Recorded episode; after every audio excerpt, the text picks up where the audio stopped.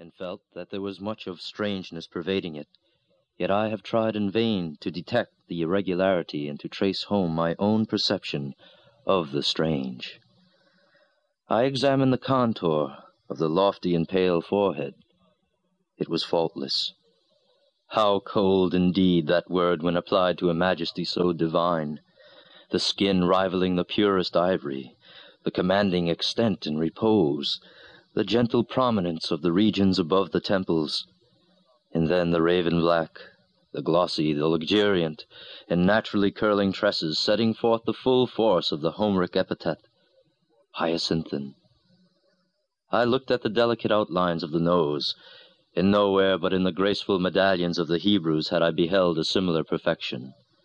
There were the same luxurious smoothness of surface, the same scarcely perceptible tendency to the aquiline, the same harmoniously curved nostrils speaking the free spirit. I regarded the sweet mouth. Here was indeed the triumph of all things heavenly, the magnificent turn of the short upper lip, the soft, voluptuous slumber of the under, the dimples which sported and the color which spoke, the teeth glancing back, with a brilliancy almost startling, every ray of the holy light which fell upon them in her serene and placid, yet most exultingly radiant of all smiles. I scrutinized the formation of the chin, and here too I found the gentleness of breadth, the softness and the majesty, the fullness and the spirituality of the Greek, the contour which the god Apollo revealed but in a dream to Cleomenes, the son of the Athenian. And then I peered into the large eyes of Ligeia. For eyes we have no models in the remotely antique. It might have been, too, that in these eyes of my beloved lay the secret to which Lord Verulam alludes. They were, I must believe, far larger than the ordinary eyes of our own race. They were even fuller than the fullest of the gazelle eyes of the tribe of the valley of Nourjahad. Yet it was only at intervals, in moments of intense excitement, that this peculiarity became more than slightly noticeable in Ligeia. And at such moments was her beauty, in my heated fancy thus it appeared perhaps, the beauty of beings either above or apart from the earth, the beauty of the fabulous Houri of the Turk. The hue of the orbs was the most brilliant of black, and far over them hung jetty lashes of great length.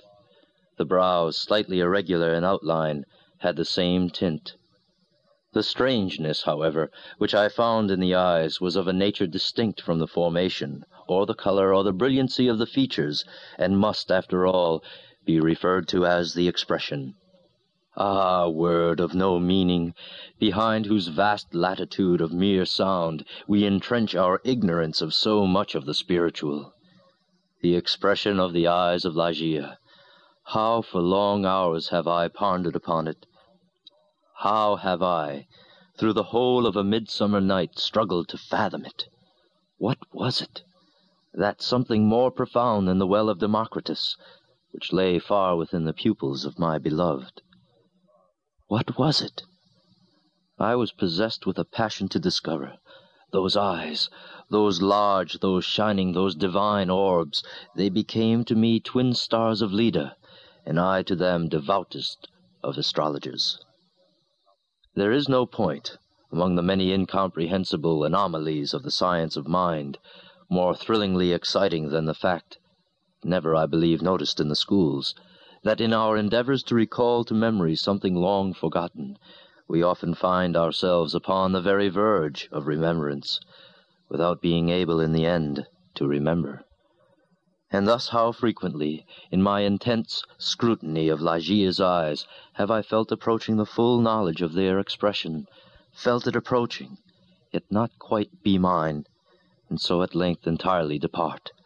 And, strange, oh strangest mystery of all, I found in the commonest objects of the universe a circle of analogies to that expression. I mean to say that, subsequently to the period when Ligeia's beauty passed into my spirit, there dwelling as in a shrine, I derived, from many existences in the material world, a sentiment such as I felt always around, within me, by her large and luminous orbs. Yet not the more could I define that sentiment, or analyze, or even study.